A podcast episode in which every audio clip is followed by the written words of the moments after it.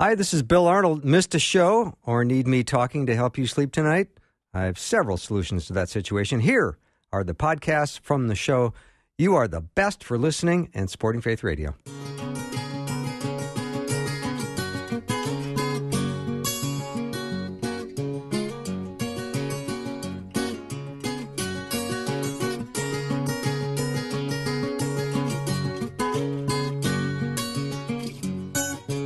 And a warm welcome to Afternoons with Me. I'm Bill Arnold.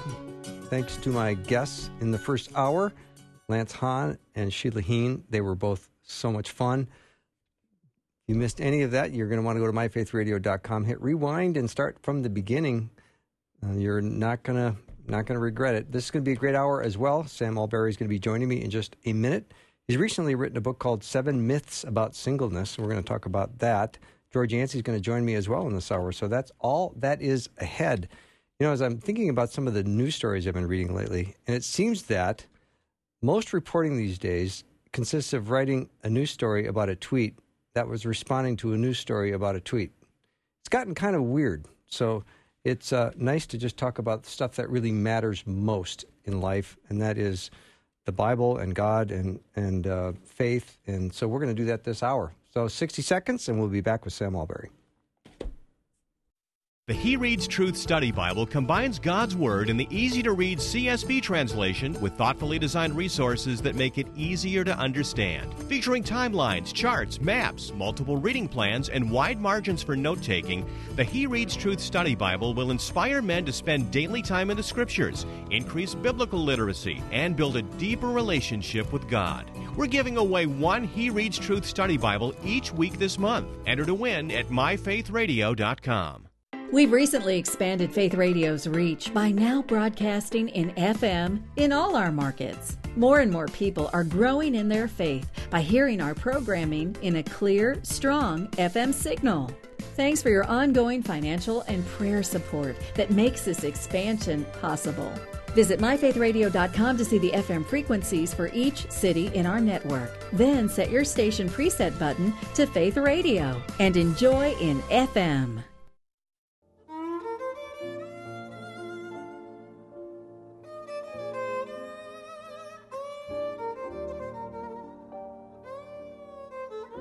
Welcome back to the show. Sam Allberry is my guest. He's a pastor and an author and a speaker. He goes to a lot of conferences. He speaks for Ravi Zacharias International Ministries, editor for the Gospel Coalition. He's also a visiting professor at Cedarville University, and he's got a cool accent. Sam, welcome. Thanks for having me and for the compliment about the accent. Well, that's very true. Are you over in the UK right now, or where do you live? I'm still technically living in the UK, but I'm speaking to you from Nashville. Oh, nice. So it's more time. Yeah, it's a reasonable hour for you then. It is, yes, very, very reasonable. Yeah. Thank you. And 7 Myths About Singleness. Nice job, and it seems like it's gotten great rave reviews. Readers love it, and you've done nice work here. Well, thank you. I'm encouraged to hear that, and the feedback I've had is the feedback I was hoping for throughout the project. I hoped it wouldn't sound like a kind of grumpy single person writing to other grumpy single people, but really something that will help us understand singleness as a church as a whole. And it's been lovely to hear, married friends saying it's helped them even to think about their marriages in a healthy way. So I really wanted it to be a book for the whole church. And I've been pleased to hear some of those kinds of comments coming back, that other types of people have found it to be very helpful. Yeah. Now, when you've got 7 myths, I know we've got a little bit of time here today, so I would love to dig into some of those if you don't mind. No, of course. Let's start with the first one. Singleness is just too hard. Yeah, and I think that's the most common sort of myth, really, that when I was speaking on the Christian sexual ethic, particularly in the context of issues of same-sex attraction and the Christian definition of marriage, one of the things that often is said in response is, oh, so you're dooming people to singleness. And the sort of assumption seems to be that singleness is a kind of lesser form of human living, that it's a kind of shriveled up kind of existence. And so really, I just wanted the starting point of the book to be the way in which the New Testament, surprisingly to us, and yet consistently speaks of singleness in very positive terms. And therefore, if we think, well, marriage is the way to kind of be a real human, and singleness is a kind of very diminished form of humanity, I wanted us to see actually the Bible has a very different starting point to us on this, and therefore we need to adjust our thinking. We need to catch up with where the Bible's at, because we have so many cultural assumptions that we bring to this issue that do need to be questioned. And I think the most common one is that a life without romantic kind of fulfillment is somehow a really diminished form of life. So that's really what I was trying to address in the first chapter. And of course, that the focus of that is that Jesus himself was the most complete and full human being who ever lived, and yet was single. So that immediately shows us we cannot diminish singleness without diminishing the humanity of Jesus. Mm-hmm. And you lay out in the book very clearly in the first chapter about, although these are some challenging statements, the Bible is very clear. Sex outside of marriage is sinful, Matthew 15:19. Sexual sin includes not just the physical act, but our thoughts and attitudes as well. It's Matthew 5:28. And marriage is between a man and a woman for life, and the godly alternative is to be celibate. That's right. And, you know, those are not easy truths in today's culture. And I was quite intentional in, I mean, there are lots of parts of the Bible where we see those truths reflected and taught.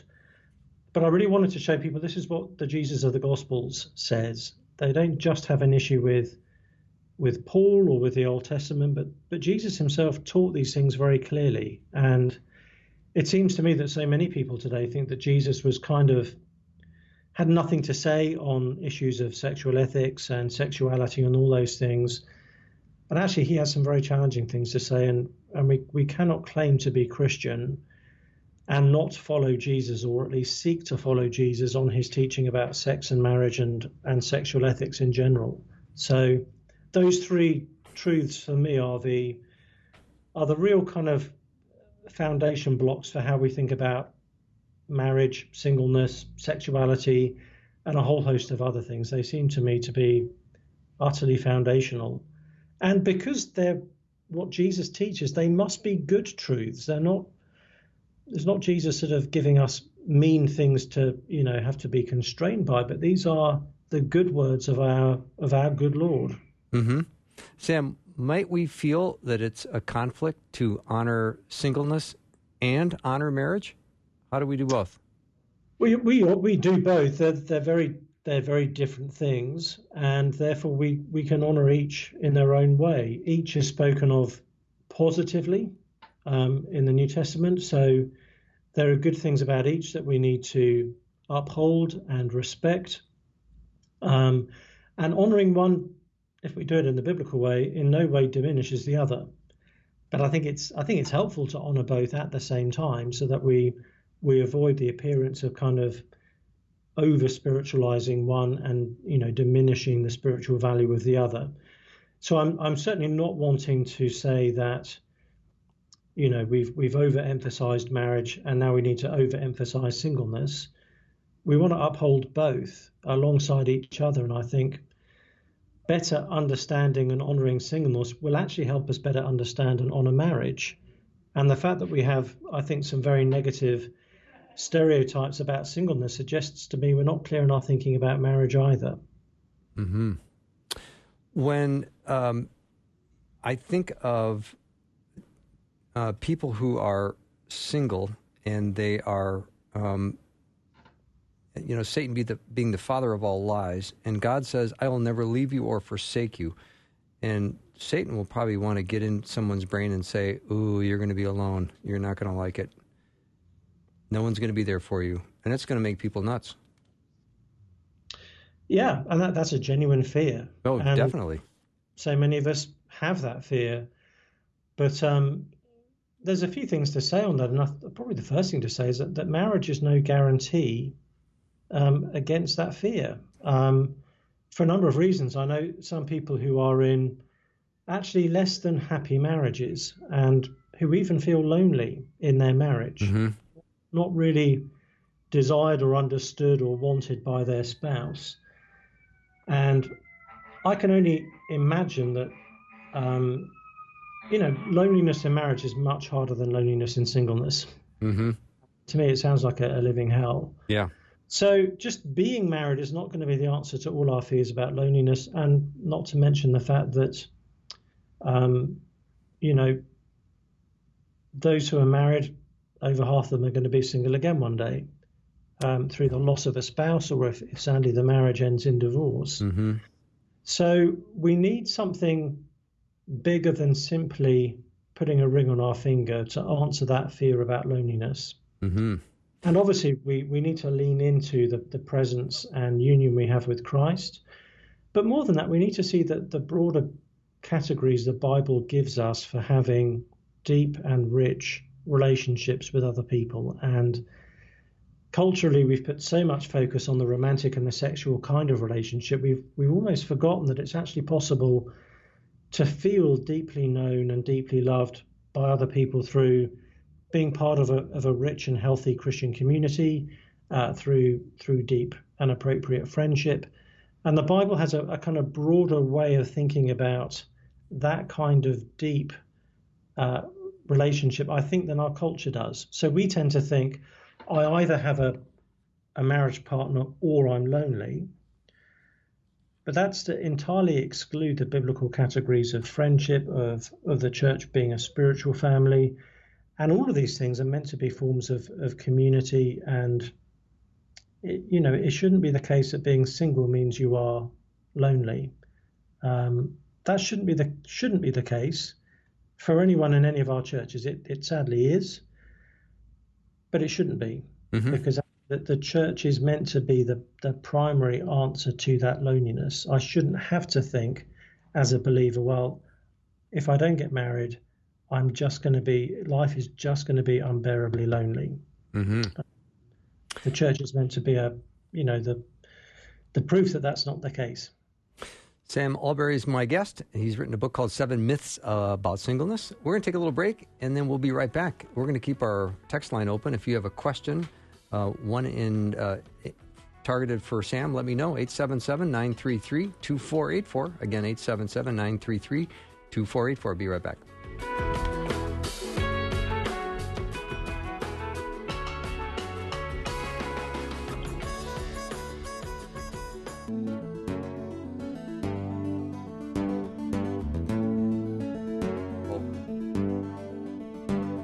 Welcome back to the show. Awfully glad to be joined by Sam Allberry. He is a pastor and speaker and author. Written a number of books. One I've had in my hand is 7 Myths About Singleness. Sam, the myth that singleness requires a special calling. That's interesting. It is. That's one word for it. And I think it's a misunderstanding of what Paul meant when he talked about the gift of singleness in 1 Corinthians 7. I think we've assumed what Paul means is that the gift of singleness is the unusual or uncommon state of being particularly able to flourish in singleness. And therefore, we assume that there'll be lots of single people who don't have the gift of singleness. And it then leads to this awful kind of situation where people who might not have the opportunity to get married still nevertheless feel as though they don't have the gift of being single. And so they're feeling as though God is placing them in an impossible situation. And I've sadly seen Christians enter into, frankly, quite unbiblical kinds of relationship, and justifying it on the basis that, well, I don't have the gift of singleness, and therefore I can't be single, and this is the only option available to me. Mm-hmm. So that cannot be what Paul is meaning.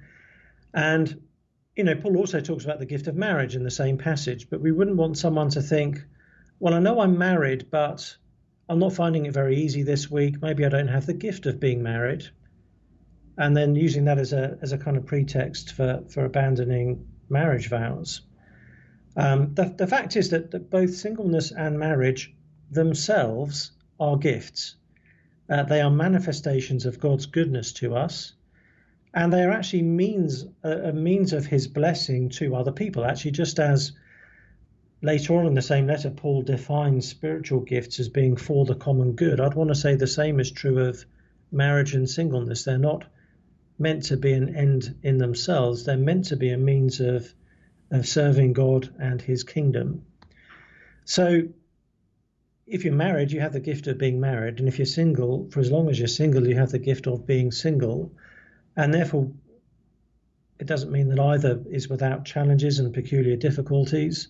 But it does mean that we should be able to discern within each something of God's kindness to us in being single and something of God's kindness to us in being married, that both are intrinsically good gifts. Mm-hmm. And each has their own way of being challenging.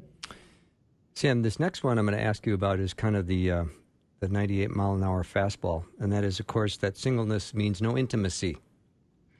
Yes, and again, I think this is the underlying fear that we talked about earlier, that I will be on my own if I am single. And again, I think we've assumed an unbiblical and quite unhealthy definition of intimacy in our Western culture. We've so associated that word with sexual intimacy that we feel as though that sexual relationships are the only real way of being deeply known by others. And as I understand it in the Bible, intimacy really is that sense of being deeply known and deeply loved, which all of us are made for and which all of us need, but which is available to us in differing ways through, as I mentioned earlier, through friendship, which in the Bible is a hugely intimate kind of relationship. We've downgraded it because we've so focused on the romantic kind of relationship. We've turned friendship really into little more than just someone you share some trivial common interest with and may see from time to time. But in the Bible, in the book of Proverbs, a friend is someone who knows your soul. Jesus himself, in John 15:15, one of those verses I would not believe were it not for the fact that it's there in the Bible. Jesus says in that verse, I no longer call you disciples, I've called you friends. And he then explains what he means by that by saying, for all that the Father has revealed to me, I've made known to you. So for Jesus, friendship consists of someone that you really do spill all the beans with. You do open up, you do let them into what's really going on in the depths of your life. That to Jesus is what is defining a friendship. So that is something we have really, really lost sight of culturally, and I suspect increasingly in the church as well, and therefore need to rediscover that the biblical vision for friendship and something of the art of friendship that our forebears knew far more about than we tend to know today. Mm-hmm. I just had a text come in from a listener named Scott. He said, hey, Bill, here's a question for Sam. When I was single, I often felt excluded by couples and families at church, and the singles group felt like a marriage meat market where I was expected to find that special someone who'd been reserved for me from birth. What's the antidote for these negative patterns in church congregations?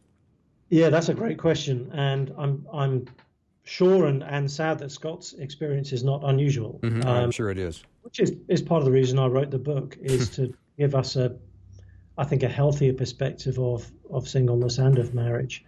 So I think the answer is that we don't put marriage, we don't make an idol out of it. We are to value it and to revere it, but it's not meant to be ultimate, and therefore life should not be about either being married or trying to get married.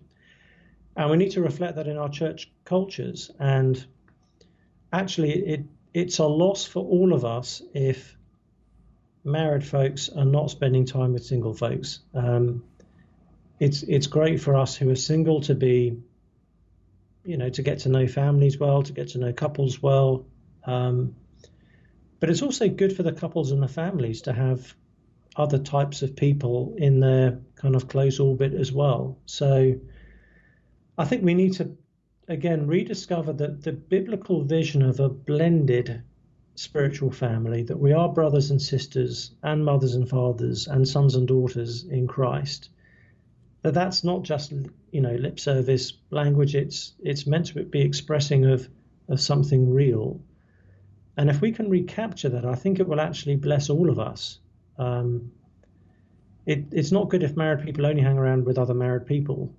We each need to learn something, and it can have a moderating effect against our own blind spots if we're spending good time with people at different stages of life and in different situations in life. That will enrich all of us. We will learn things from each other that we wouldn't learn just from being around people who are more like us. Mm-hmm.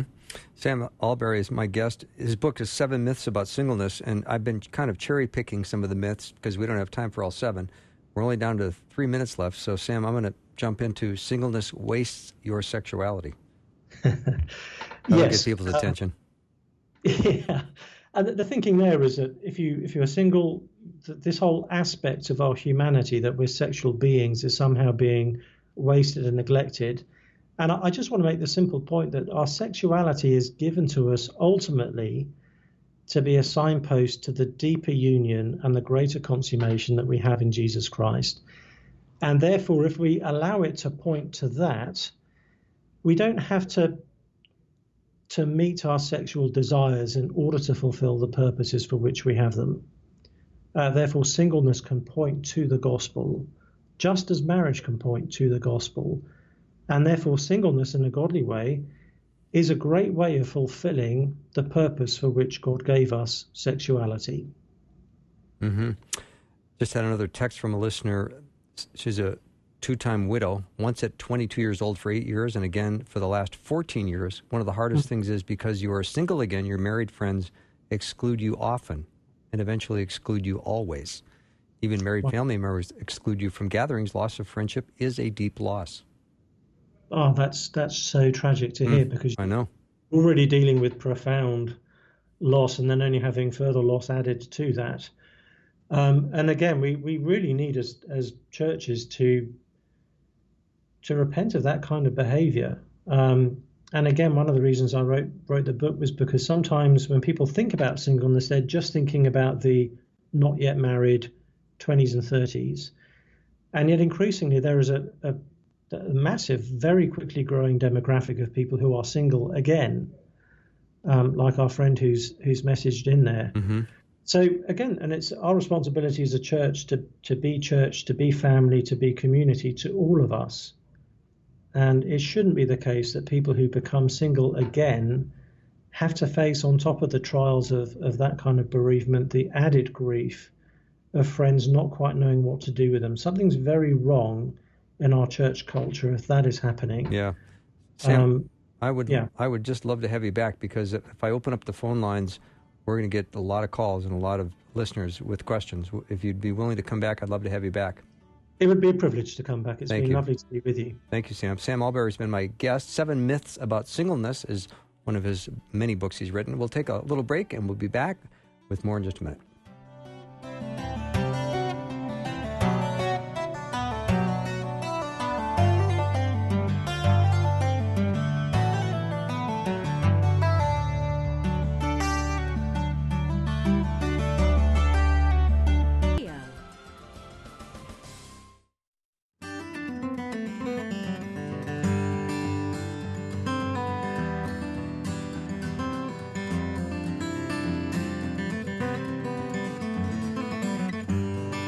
Welcome back to the show. There's a survey that was relatively recent that said half of all Americans believe that evangelicals face discrimination. It's even called Christianophobia. The word Christianophobia means literally fear of Christians. There's more and more of it happening nowadays, and the existence of Christianophobia shouldn't be surprising. Jesus pretty much himself said that the world's going to have hatred for Christians. If the world hates you, know that it hated me first before it hated you. So I guess it's kind of is what it is, but it seems like it's becoming more and more. And here to talk to me about that today is George Yancey. He's a sociologist and professor of sociology at Baylor University, returning guest to the show. So glad to have you back, George. How are you? Pretty good. How are you doing? I'm doing great. This is getting more and more real, isn't it? This anti Christian discrimination in America? Well, I think we are seeing more examples of it as people with that sort of discrimination have more and more social and cultural power. And so when we are thinking of these anti-Christian attitudes that are spreading, isn't some of it just kind of what Jesus said you're going to have? And yeah, I separate this from being a Christian and being a sociologist. Okay. As a Christian, I understand that that we have a faith that if we're following the faith that we should, and we don't always do that, we are going to go against the stream of society, and thus we're going to gather some resentment. As a scholar, I'm not sure it's really increased. I think more it's the matter of people with this sort of hatred gain more power, and so I think it probably will increase over time because now they have more power to influence it through the culture and such. Mm-hmm. But yeah, that's how I sort of separate both of them, and that would also match the expectation that Christians are going to face more resentment that we would find in the Bible. Yeah. George, so what do you think has caused that power shift? Well, I think it kind of worked out this way, and this is oversimplification, of course. I've done some research that shows that people with anti-Christian attitudes, they've gained more economically over the past 20 years. And what I think happened was, for whatever reason, and I don't have the wherewithal or the ability to see all the reasons why it started emerging, but I think it started emerging about 20, 30 years ago. And where it sort of situated was in graduate schools. So you had a lot of individuals who are in graduate schools who did not have a lot of economic power, but still were gaining a lot of education. And now as they have gained more and more cultural power in our society, as they've gained more positions of influence, then the power of those with Christianophobia has increased. That's what I suspect has happened. That's really interesting. So why do you think that people have just become so reductionistic in how we think about people nowadays? The minute you say, well, I'm a Christian or I'm a Christ follower, they instantly race to their conclusions about who you are and what you believe and what you think, and you're a hater. And are we just so reductionistic now? I think there's no doubt that that's true in some of the cases, especially for people who've not been exposed to a lot of different Christians and don't appreciate the diversity under this umbrella that we call Christianity. I think that is really true. I think that, some people just resent others who are different, and there's a tribalism that's part of this as well. And there are definitely some stereotypes out there that are used against Christians by those with Christianophobia. Stereotypes of Christians being bigoted, being hateful, imposing their will on others, not being able to critically think. And so people, if they haven't been exposed to Christians, when they meet Christians, they have this sort of knapsack of stereotypes that they can use to impose on this person until this person proves otherwise. Mm-hmm. Are we just becoming more divided where we're just hanging with our own group? I think that's part of it. I think that there is something to the way that our society has changed, especially in the age of social media and internet, that we can be around people in our real life and online who think pretty close to what we do. And so if we have a prejudice, regardless of what that prejudice is against, whether it's against Christians or blacks or Jews or what have you, that we could be around people who also share that prejudice, and it sort of reinforces it. In fact, research shows that if you don't have diversity of thought in your social world, you'll start becoming more and more extreme in your thinking. Mm-hmm. So when we are obviously living in a post-Christian world, when do you think we started doing that? Boy, that's an interesting one. I think it's been since the turn of the century that we've seen it more and more. You had the rise of people who are no longer affiliated with religion. And I'm not saying that those people necessarily hate religion, but of course it sets the stage to make those who hate Christianity, they can thrive in that. So I think you start seeing that develop. I can't tell. I mean, and I think some of this dynamics I've talked about as far as people who did not have power started gaining power as they moved up in their positions. You see it more with companies, companies that are run more and more, especially social media companies are run more and more by individuals who have antipathy towards Christians, towards religion in general, but really towards Christians a lot.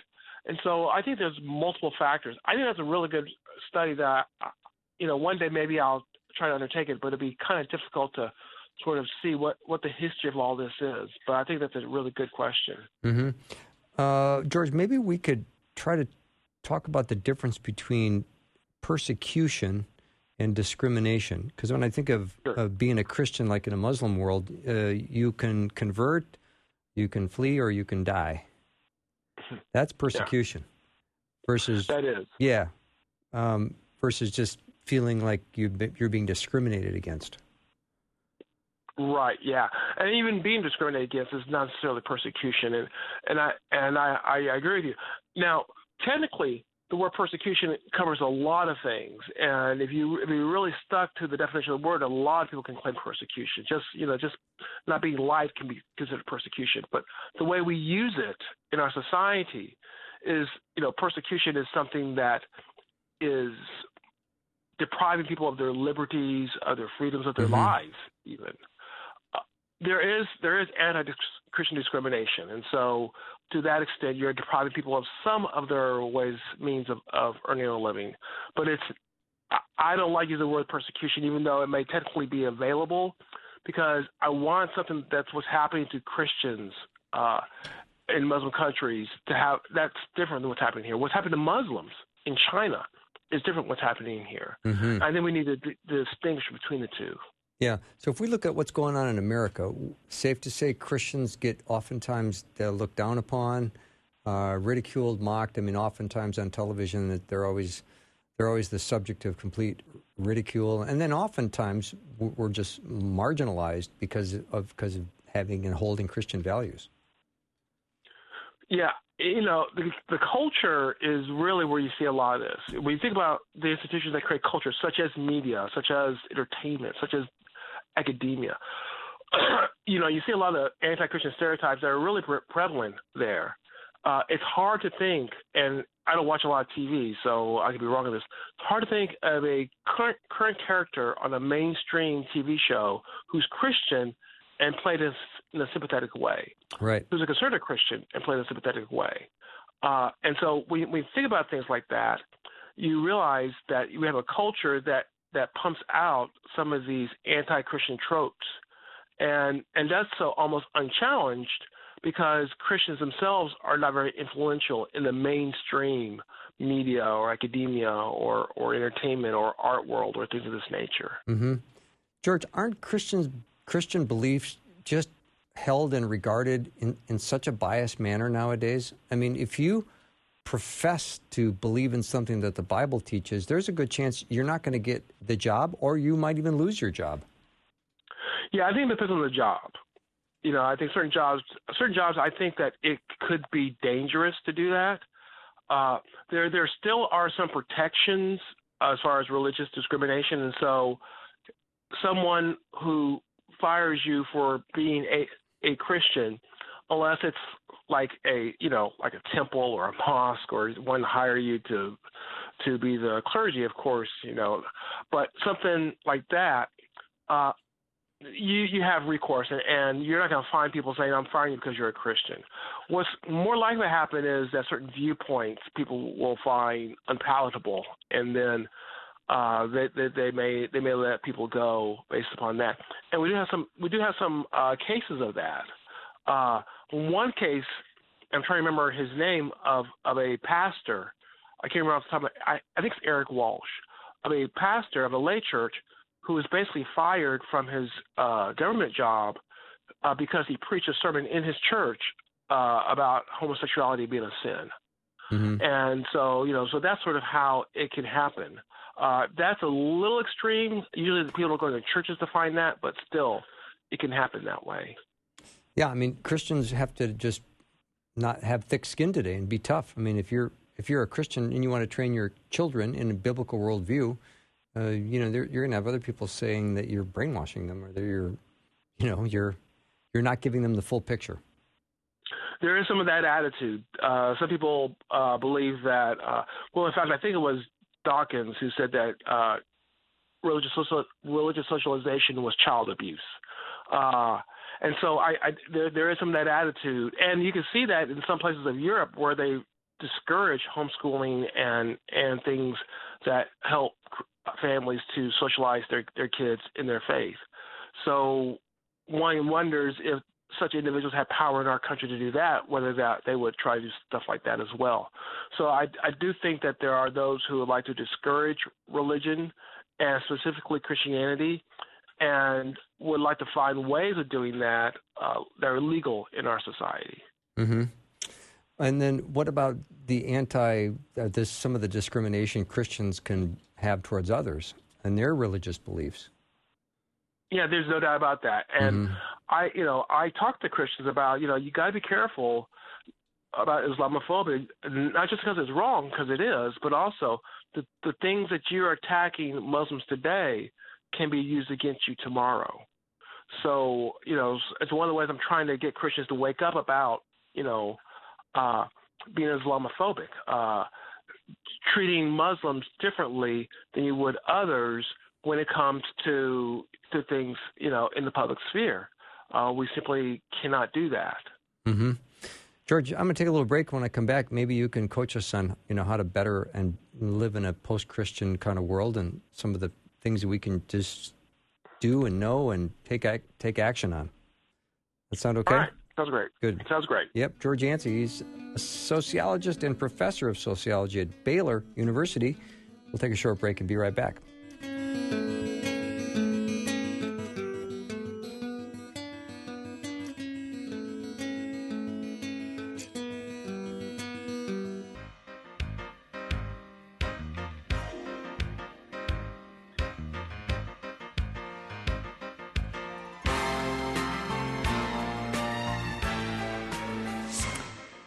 Welcome back. George Yancey is my guest. He's a sociologist and professor of sociology at Baylor University.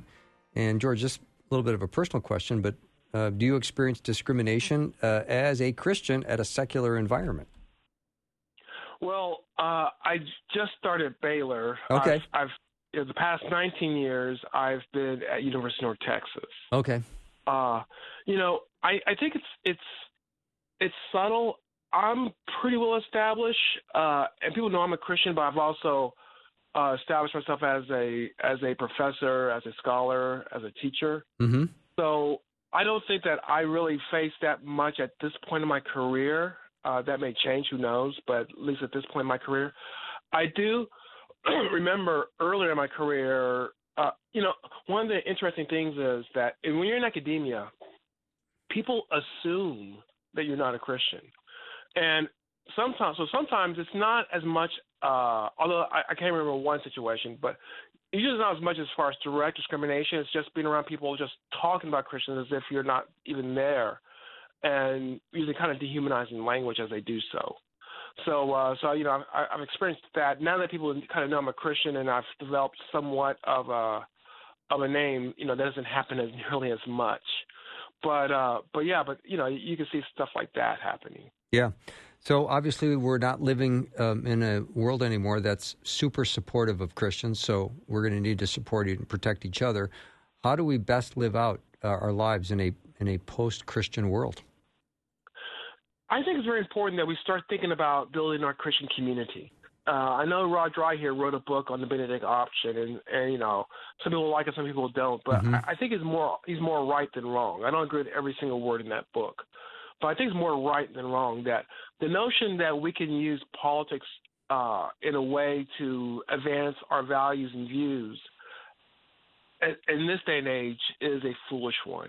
That's not to say we don't participate in politics. It is to say that what's going to be more important is that we live in a community with one another, that we support one another. And I think that's going to be a powerful witness in a society where more and more people are friendless, where individuals are disconnected from one another. To have a community that's out there is going to be very attractive, regardless of what sort of political power it may have. And so I've really been attracted to how can we develop a Christian community where we know and love one another and support one another in our day-to-day living. And George, that is not easy. I mean, those are lofty goals, but Christ calls us to unity. But that there's a struggle there, isn't there? Yeah, there is, because we are divided even within the church in so many ways. I mean, some of my earlier work on race relations, I hope, can be used to try to ease that divide of our Christian community. But we can't make the mistake of thinking this is going to be easy, but I think it's necessary in a post-Christian world. And maybe the pressures that we're going to face from the large society is going to drive us towards loving one another in a much better way than we have ever been before. Mm-hmm. So if you're at your secular university and you're sitting around the coffee table and you're chatting and there's people saying that, you know, there's people being fined and jailed, or, you know, for living out their biblical convictions, and those crazy bakers and florists that won't bake the cake or make the flowers or videotape the wedding, you know, that feels like discrimination, and they don't even, you know, how do you respond in situations like that? Yeah, you know, I think you have to pick your battles on when you want to engage. Sure. You know? And I would not count that technically as discrimination, you know, insensitive, you know, that sort of thing. But I would not count that as discrimination. But I think you have to pick your battles. You have to decide, you know, at a time where it's not in the past where you could probably take on all battles at once. So we have to decide, is this really worth a fight? Is this a fight worth having, or should we let this go for right now? And this is where a community can be valuable, because you can go to your community and get support and then go back out into a society where you could easily be dehumanized by those around you who either know you're a Christian or don't care, or they don't know, and therefore they talk about Christians in this sort of callous manner. Mm-hmm. Obviously, Satan is behind all this Christianophobia, right? I think so. Yeah. As a sociologist, I don't talk about that sort of thing, but I think that, you know, all evil in a generalized sense comes from Satan, mm-hmm. even though I'm not sure about my theology as far as Satan creating all evil, but I think there's some satanic elements to this, yes. Yeah. George, I'm just kind of fascinated by your life story, which I don't really know much about. Can you tell our listeners a little bit about your upbringing and faith journey and how you ended up at Baylor? Sure. I grew up in a home that went to church. I don't know if I call it a Christian family. I became a Christian when I was a sophomore in college and was socialized into the faith soon afterwards. I went on to grad school and first was working towards economics, but God called me towards sociology. First part of my sociological career, I focused a lot on racial issues. Mm-hmm. But then slowly God convinced me that I needed to also look at this anti-Christian attitudes and bias. And so I began to turn towards that. And so past, I don't know, maybe 10 years, I've focused on looking at academic bias, Christianophobia, atheists, doing some new work looking at the divisions between conservative and progressive Christians. Baylor's just very new. I mean, I was approached about a couple of years ago, and I investigated it and decided that this may be a good situation for me to try to move into and hopefully to find some funding for my research so I can go on. Yeah. All right. Appreciate that. I love little insights to George Yancey. And then another listener jumped in with, how is being forced by law to sin not discrimination? Well,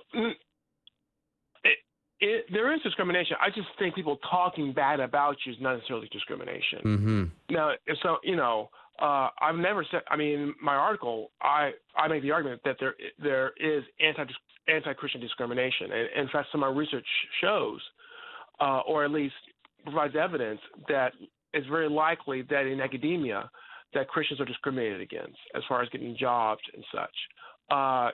And so I've never denied that discrimination exists. I just don't call it persecution. Mm-hmm. So How is this affecting political power and the shifts of political power with anti-Christian bias?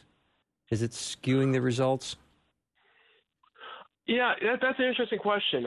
I think that part of why President Trump won was that Christians have felt more and more of people with Christianophobia and the power that they have, and they've feared a President Clinton, and I think they rallied towards President Trump. Eventually, though, I mean, I don't know what's going to happen. I didn't think Trump was going to win in 2016, so I'm not going to predict what's going to happen next year. Mm-hmm. You know, he may win again. He may not win again. I don't think anyone for sure knows. But eventually, the Democrats will gain power, and I fear that there are elements of Christianophobia that just like I critique Republicans on elements of racism that's within their party. Not to say that all Republicans are racist. Just saying that there's elements that are there. There's elements of Christianophobia in the Democrat Party, not to say that all Democrats are Christianophobic.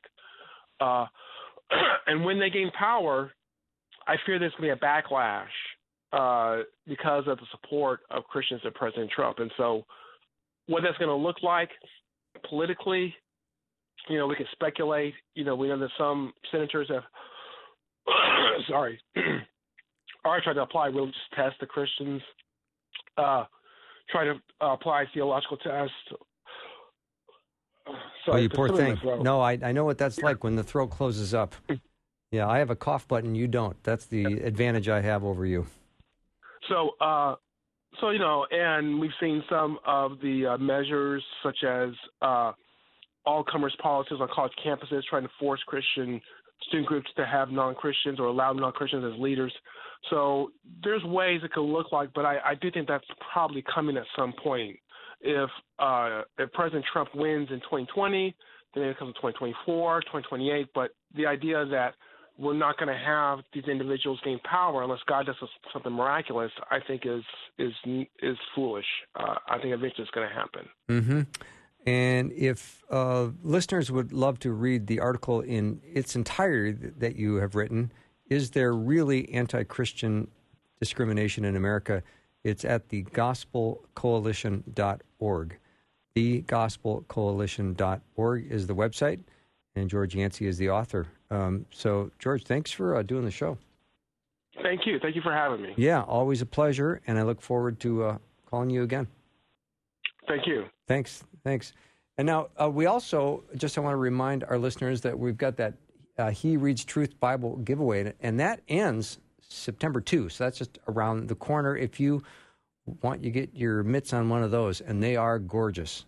The He Reads Truth Study Bible, it's got God's Word, it's got all these beautifully designed resources that makes it really easy to understand. It's got timelines and charts and maps and all the stuff that is really makes reading and studying Scripture makes a big difference. So if you want to make sure you get your name in the drawing for that, go to MyFaithRadio.com and the He Reads Truth Bible giveaway, because we've got our last one coming up. We're giving away September 2, so we would love for you to get on that. And we're also having our fall share coming up starting September 10th through the 13th. Thank you in advance for supporting Faith Radio. It means the world to us. We love you like crazy. And we're so glad that you could spend this time with me today.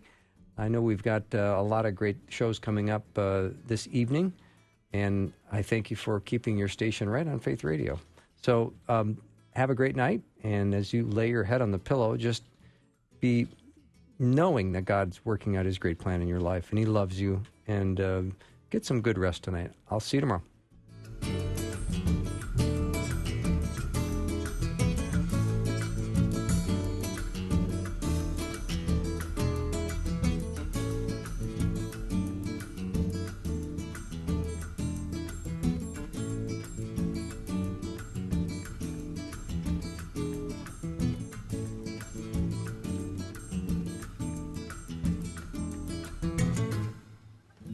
Thanks for listening. Programming like this is made available through your support. Information available at myfaithradio.com.